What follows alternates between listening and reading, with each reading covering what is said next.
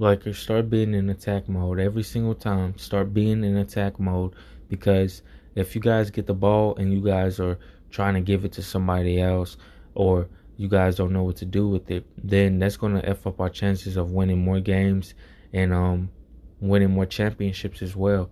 So once you get the ball, be in attack mode. I'm gone.